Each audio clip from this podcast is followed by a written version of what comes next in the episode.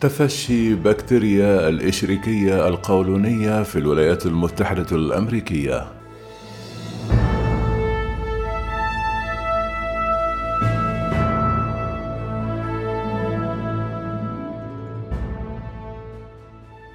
تشهد أربع ولايات في الغرب الأوسط بالولايات المتحدة الأمريكية تفشيا لبكتيريا الإشريكية القولونية من مصدر غير معروف. قالت المراكز الأمريكية لمكافحة الأمراض والوقاية منها يوم الخميس أن تفشي بكتيريا الإشريكية القولونية في أربع ولايات في الغرب الأوسط من مصدر غير معروف أثر على 47 شخصا آخرين مما رفع عدد الإجمالي إلى 84 إصابة. كما أوضحت المراكز أنه من بين 62 شخصا تبين أن 52 تناولوا الطعام في مطعم وينديز في الأسابيع السابقة لبدء مرضهم وأن 38 شخصا نقلوا إلى المستشفيات. أضافت المراكز أن العدد الحقيقي للمرضى من المرجح أن يكون أعلى من المسجل وقد لا يقتصر تفشي المرض على الولايات التي ظهرت بها حالات حسب ما نقلت وكالة رويترز كيف بدأ تفشي البكتيريا؟ تمثل الحالات الجديدة زيادة عن يوم الجمعة الماضي عندما بدأت المراكز الأمريكية تحقيقًا بعد إصابة 37 شخصا في جميع أنحاء ولاية ميشيغان وأوهايو وإنديانا وبنسلفانيا وفق المراكز الأمريكية لمكافحة الأمراض والوقاية منها فإن العديد من تلك الحالات تناولت شطائر مضافا إليها الخس الروماني في سلسلة مطاعم ويندز قبل مرضهم.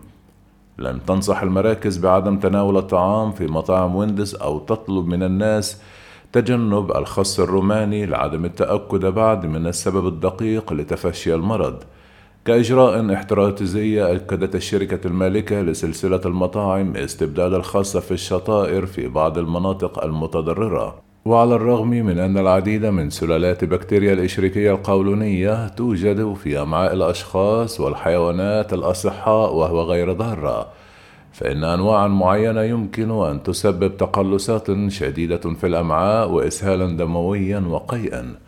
قد يتعرض الشخص للإصابة بالإشريكية القولونية من خلال الماء أو الطعام الملوثين بالبكتيريا خاصة الخضروات النيئة واللحوم المفرومة غير المطهوة بشكل جيد والحليب المبستر.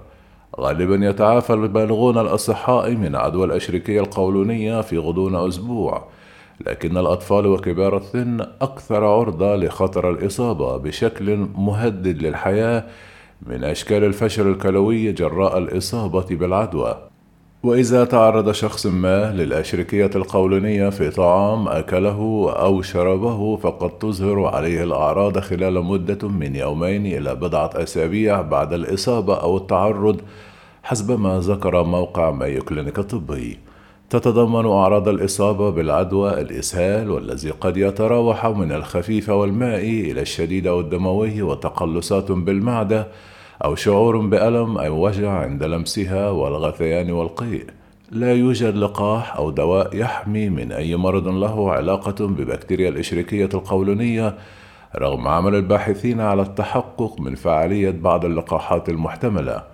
وللحد من فرص التعرض لبكتيريا الإشريقية القولونية يجب تجنب شرب مياه البحيرات أو البرك وغسل اليدين جيدا وتجنب الأطعمة غير النظيفة أو المعرضة لمصادر التلوث. كذلك يجب الحرص على النظافة العامة وغسل اليدين قبل الطعام وطهي البرجر جيدا حتى النضوج التام.